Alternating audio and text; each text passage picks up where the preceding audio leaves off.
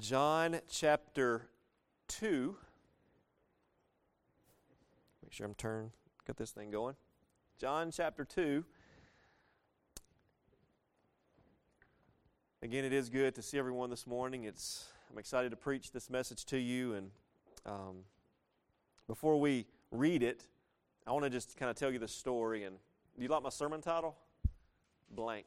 So I'm real creative. Uh, I think I just forgot to put it in there. But um, y'all think about it, and at the end, one of you give me a good title for the sermon, and we'll use that. We'll use that title. I didn't have one. I want you to imagine that you're alive in Jesus' time, and you are one of his early disciples. And I want you to imagine that you just met him, and you're you're following him around, and he's teaching, and you're listening. You're you're taking it all in, and and he's, he sounds very wise and he sounds very, you know, calm and collected and just speaking truth. And, and you're just, again, taking all this truth in and you're following him around and, and trying to learn from him. You want to be his follower, you want to be his disciple. And you notice that even though the Messiah was supposed to be a king, he doesn't seem like an earthly king. He's not carrying a sword, he's not talking about overthrowing the government. And so you're just like, this is a different sort of king. He's a very mild mannered Messiah. And so later on, as you're, this, you and this other group of disciples are following him, you, you go to Jerusalem, the big city, and you are going there to worship. And you're going there to uh, experience the Passover celebration. And so you walk with this small band of disciples following Jesus, watching his every move, seeing what he does as he enters the city. And the city is just busy the city is kind of like going to town during Christmas shopping season. Y'all like doing that? We sometimes go to Tupelo during Christmas shopping season. Worst idea ever. Don't do it. But you walk into Jerusalem and people are everywhere because people have traveled from near and far to celebrate the Passover in the city. And as you walk in, you, you just you're looking around, you hear the south, you hear the, the, the sounds and you see the sights of the city.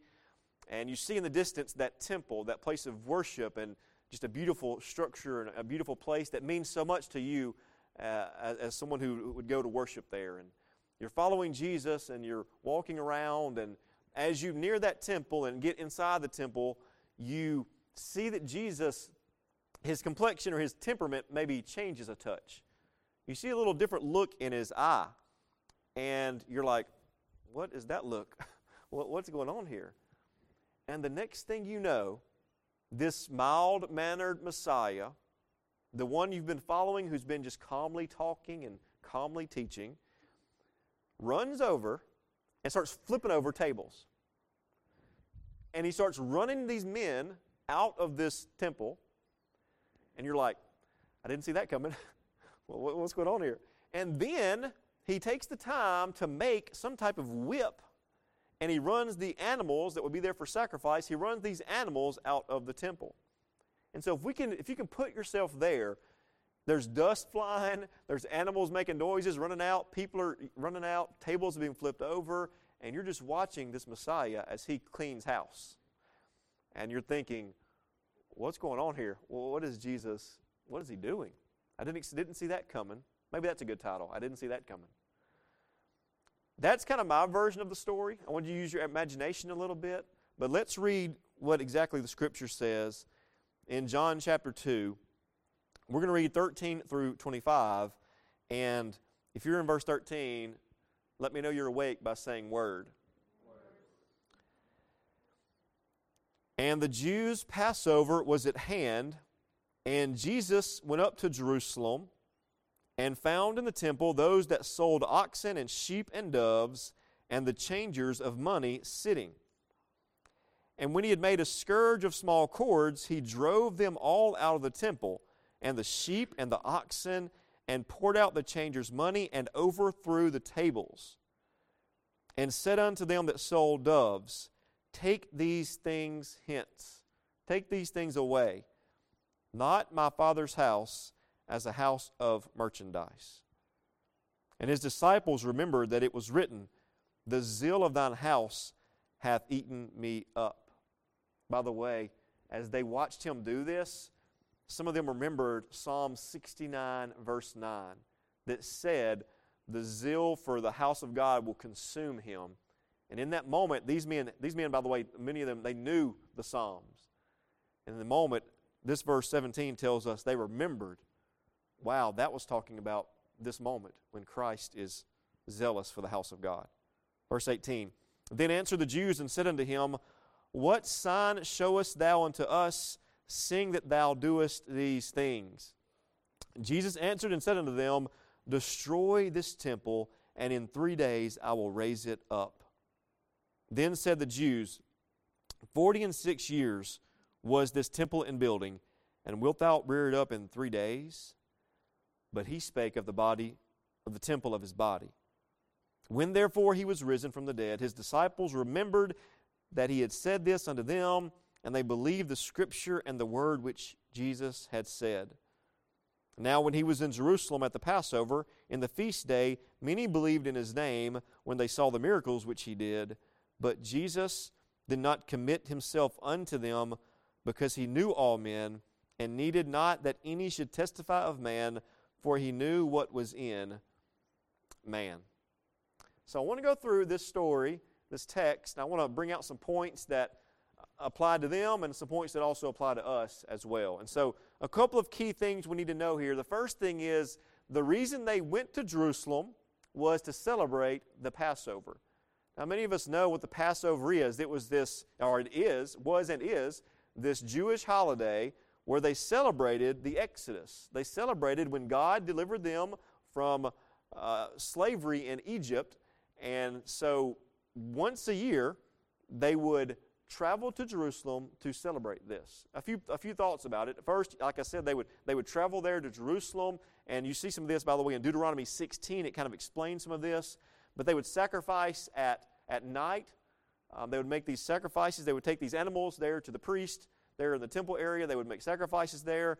Uh, number three, they would eat unleavened bread for seven days, and that unleavened bread was for a purpose reminded them of the things that God had done for them. And then on the seventh day, they would assemble for some type of worship assembly.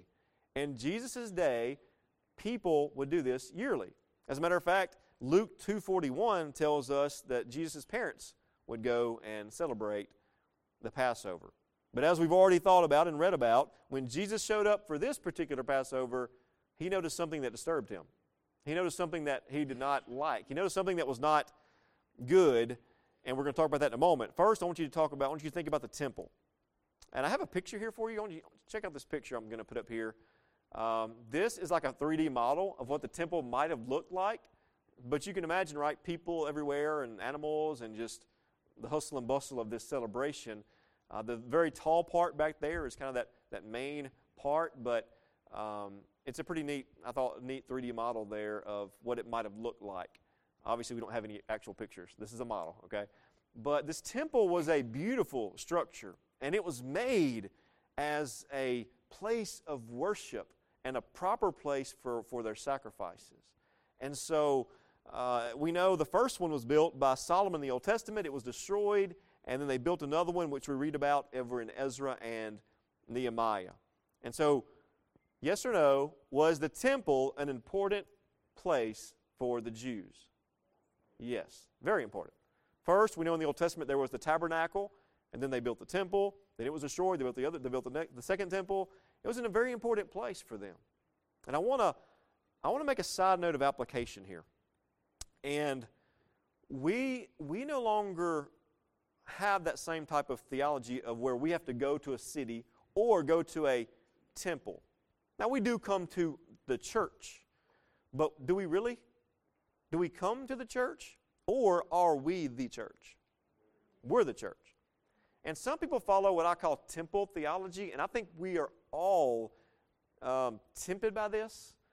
And I think it's okay if, as long as you know it and you, know, you don't let it take over your life. And here's what I mean by temple theology, and this is kind of a side note of application. Some people overemphasize the church building and the other external preferences related to the church. And they minimize pure worship. They minimize the preaching, the praying, the singing, the fellowship. And this may not apply in our place, but I promise you, this applies to a lot of Christians today.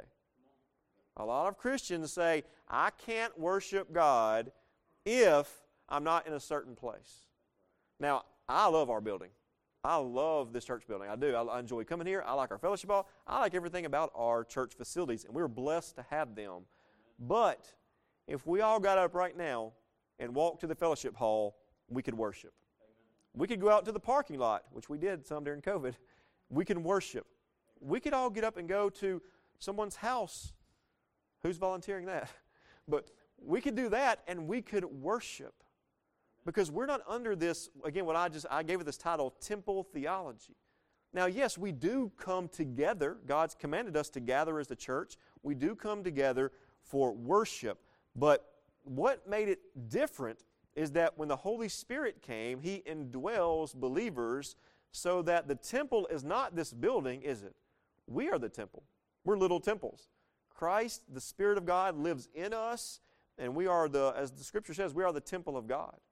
And I want to make sure we know that and make sure that we're not, make sure that we're not ever becoming legalistic, because that is so such a danger for all of us to be legalistic over certain church preferences instead of over the worship of God. You know, I wish we had a piano, keyboard, uh, some extra instruments up here. I would love that. I hope that happens one day. But if we have a guitar, we're going to make the best use out of it and worship the Lord. Or if we just had a keyboard, we're going to make the best use out of it. If, we, if I couldn't play guitar and we're up here singing a cappella, we would make the best use out of it. Our, our goal shouldn't be that our musical preferences affects our worship. And that goes for so many other things. Some people like pews, some people like chairs, some people do this or do that. Our external preferences should not be what's most important to us, but rather the pure worship of God. I want somebody to say, man, I want to, we need to pray a little more. I'd love to hear somebody say that. or, you know, what can we do to have a little stronger fellowship? Or whatever it is. Those types of things is, is where our concern needs to be, not on external preferences. A lot of people have this, again, I call it temple theology, and it makes, it makes when you fall in this category, you become very Pharisaical, very, again, legalistic, and you think you're better than someone else because you do different things than they do externally. And that's not what we want to be about. That was just a side note. Let's go back to our regular scheduled program here in John chapter 2. Uh, but I think it does apply. Jesus comes to this temple. Put that picture back up there for us, Cooper. That picture, and so we can kind of get a, a visual. Again, this is just a model, but he comes to this temple, and what he sees here are these tables set up and these people selling animals. Now, why would they sell animals? Do you ever do this? Do you ever go to the beach or to the mountains on vacation and you actually say this to your spouse or kids or family? You're like, we're not going to take so and so. We'll get it when we get there. Like groceries. You show up, show up on vacation, you stop. You, if you're going to cook food there, you go and buy your groceries there. And that's kind of what they would do here in a sense. When they got to Jerusalem, they would go buy the things they needed. And so you wouldn't want to take animals on this long journey to the city. You'd wait until you got there and then you would purchase your animals for sacrifice. And the, these guys selling animals was actually not wrong. It's not a, what they were doing as far as selling the animals was actually a service because they were helping people that needed these animals for sacrifice. Also, there was a certain type of Jewish coin they needed to use to, to pay there, and so these there were money changers who would kind of exchange the Roman money for the Jewish money, and these people needed that. And so these people what they were doing, practically speaking, was it wrong, but what was wrong with it? Where they were doing it. By the way, some scholars believe there also may have been some fraud or some price gouging going on, so maybe practically they were also wrong. But it's where they were doing it, right? Their location was a problem. They're in what Jesus called, what did he say? My, my father's house is a house of what? prayer. It's house of prayer, house of worship, and they were using, using it as business to make, to make money. How do you think Jesus felt? He's God, right? Jesus is the Son of God. He is God. How did he feel when he looked at the, the place of worship and he saw people in there not worshiping, not praying, but making a profit through selling things? I don't think we can even know how he felt. because all of us are sinners. All of us fall short. But to be perfect Son of God, who is infinitely, infinite, infinitely, I can't even talk to this morning. He is offended by sin more than we can even imagine. And he sees this sin going on. So that leads us to verse 15, where he makes the, the whip and he drives the people out. And I believe the feeling that led Jesus to run these people out of the place is something that we call righteous indignation. Did Jesus sin? Did Jesus sin? No. So think about that. In his anger, if you want to call it that, or his indignation, in his flipping over the tables, in his running the people out, he never once sinned because it was righteous indignation. It was anger towards something that also angers God Himself. And some of us have experienced that. And we do experience that. If there's something you see sin going on in this world, hey, what, our country at this time celebrates sin. Sin is promoted, sin is celebrated. Sin is not only allowed, it's celebrated. And it's okay for us as believers to have this righteous indignation towards sin and things that we see happening that are against God. That's, that's good for us as well. But let me say this about that we have to be careful. Jesus could do this without sinning. I, think, I find it hard for many of us to do that. Because how many of you have been offended by someone or hurt by someone or by some sin you've seen or something you've seen, and it, it pretty quickly takes you to a place of bitterness, right? Or a place of vengefulness where you want revenge on that person. The Bible says, Vengeance is mine, saith the Lord. And so we leave that in His hands. But how many times do we want vengeance? And so this type, you're thinking, you know what? I got a few people I'm going to be righteously indignant toward. We have to be careful because we're not Jesus. And we'll, we'll turn to bitterness, we'll turn to wrath, we'll turn to desiring bad.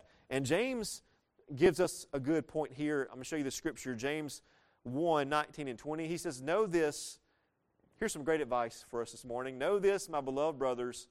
Let every person be quick to hear, slow to speak. That's good advice for all of us. I mean, God gave us two ears and one mouth, right? So, slow to speak, quick to hear, uh, slow to anger. For the anger of man does not produce the righteousness of God. I'm guessing there are people in this room, probably starting at the pulpit, where sometimes you have anger and you know that that's not good. We have to ask God, help us. Because usually our anger happens because we're dealing with people, right? and they know how to get on our, our wrong side. God, help us to be men and women who, who see that anger coming and we, we, as best we can, get away from it because it does not produce the righteousness of God. Back to this Jesus had righteous indignation. It was perfect because he is perfect. And I can only imagine what Jesus thought not only about the people selling the things, but what about the priests? I imagine there was someone allowing this to go on. And I wonder what he thought about. I wish we had a conversation in Scripture of Jesus talking to those priests, which we do with some of the Pharisees later, kind of, but I'd like to hear what he would say to them. He might walk up to them and say, This is the house of God, and you're allowing irre- irreverent behavior to go on in that house. And it cannot stand. Why did Jesus do it? Well, he's concerned with holiness, he's concerned with righteousness. He's concerned with holiness and righteousness. Jesus is more concerned with your holiness than he is your happiness. I'm going to say that again so you can write it down or put it in your brain. Jesus is more concerned with our holiness than our happiness. Do you think it made these money changers happy when, they, when he ran them out? They're thinking, what's going on here? They're later going to ask him, as we read, like, you got to show us some kind of sign, like, what are you doing? Jesus is more concerned with our holiness, our righteousness, than our happiness. And so he might, here's some application, he might allow things and bring things into our lives that don't make us happy, but that in some way, through his sanctifying work, makes us holy. And the thing for us to do is to receive that Thank you, Lord, for that thing. It doesn't make me happy, but it's going to make me holy. And he shows that here in this, in this story. Did y'all know? Some of you probably know this. We're in John chapter 2, but in the, the other Gospels, in Matthew, Mark, and Luke, near the end of the Gospels, they tell the same story of Jesus entering into the temple and running people out. And did you know that Matthew, Mark, and Luke are not telling the same story as John? What am I saying? At the beginning of Jesus' ministry, here, he did this. And at the very end of his ministry, at the end of his life, he did it again. Three years later, Jesus went in there and saw the same thing going on, and he ran people out again. Isn't that crazy?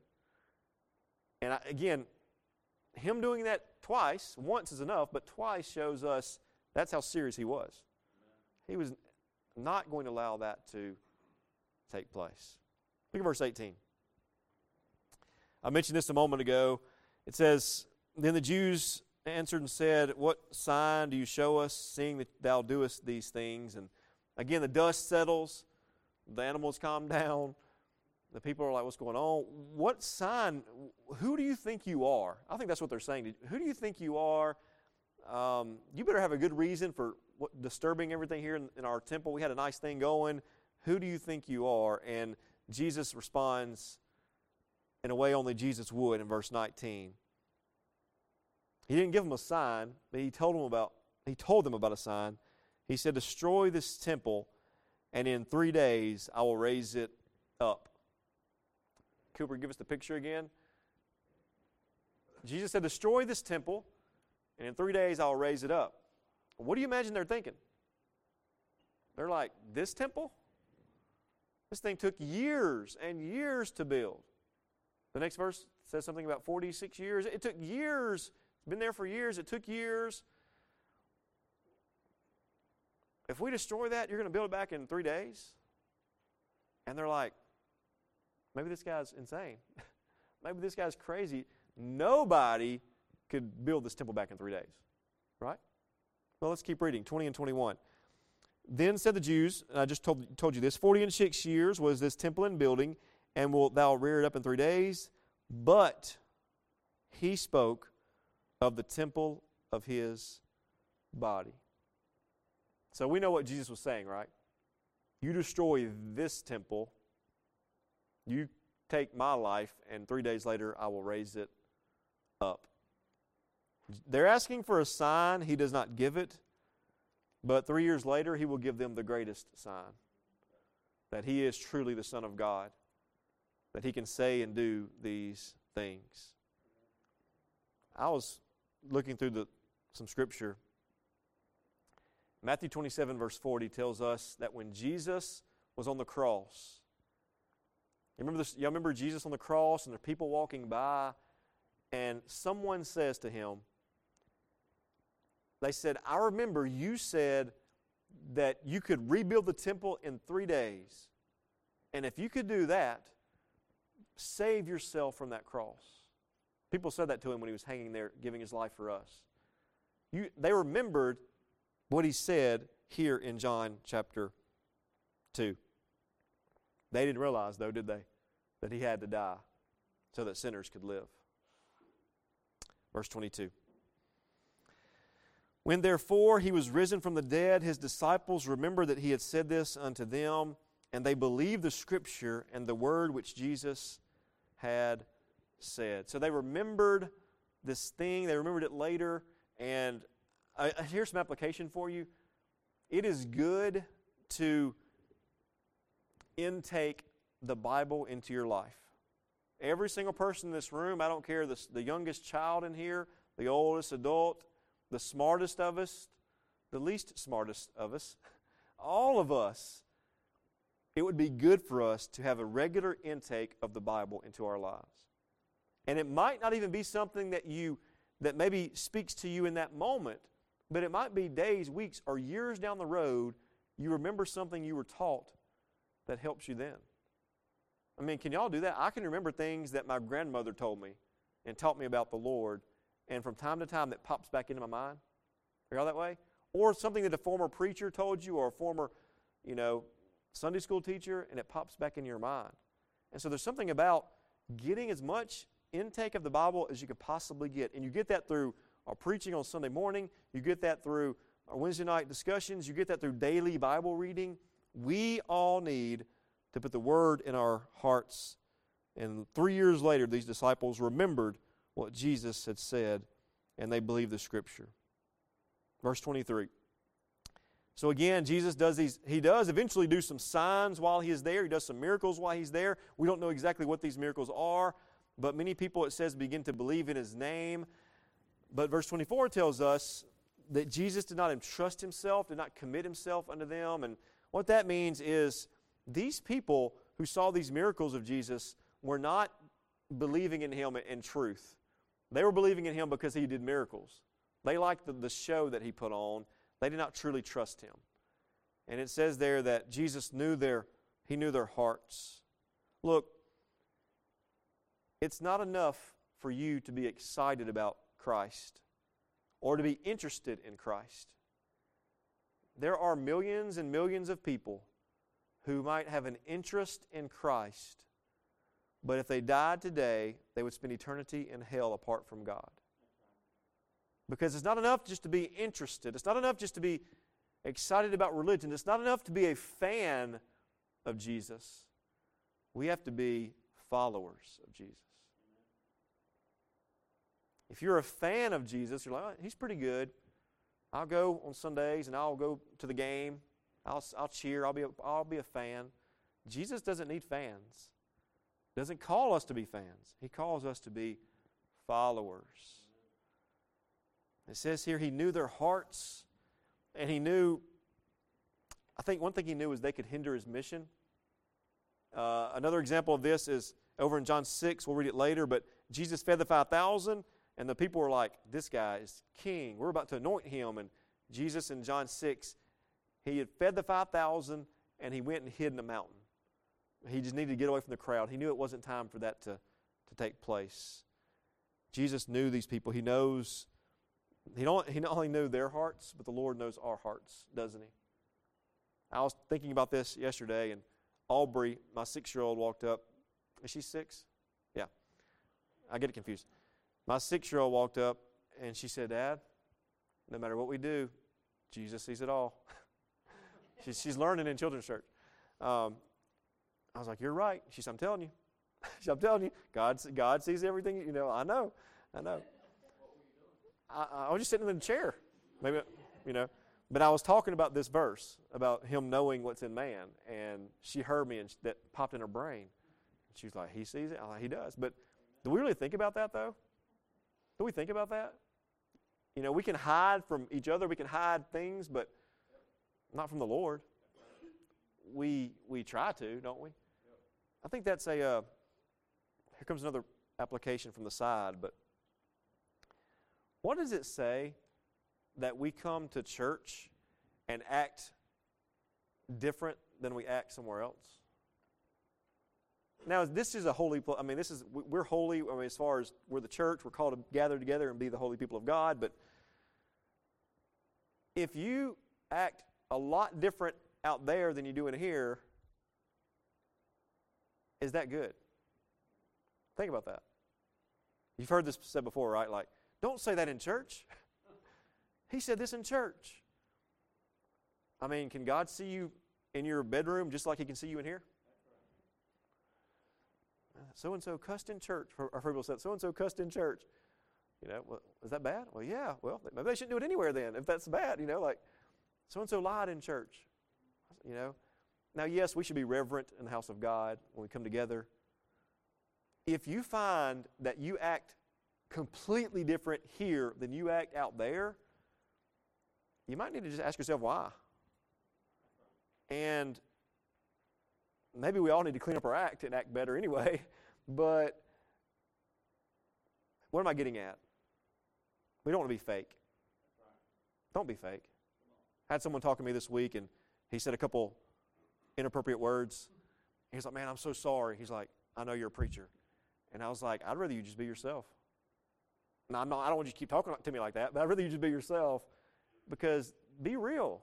be yourself. And if you're if you think you're wrong, repent of that. But like, be yourself. I, I appreciate y'all. I think a lot of you treat me like I'm just a regular person. I appreciate that.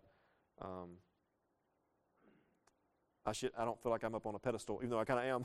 But, but my point that I was supposed to make here was we can fool man, we can fool each other with fakeness, but we can't fool God.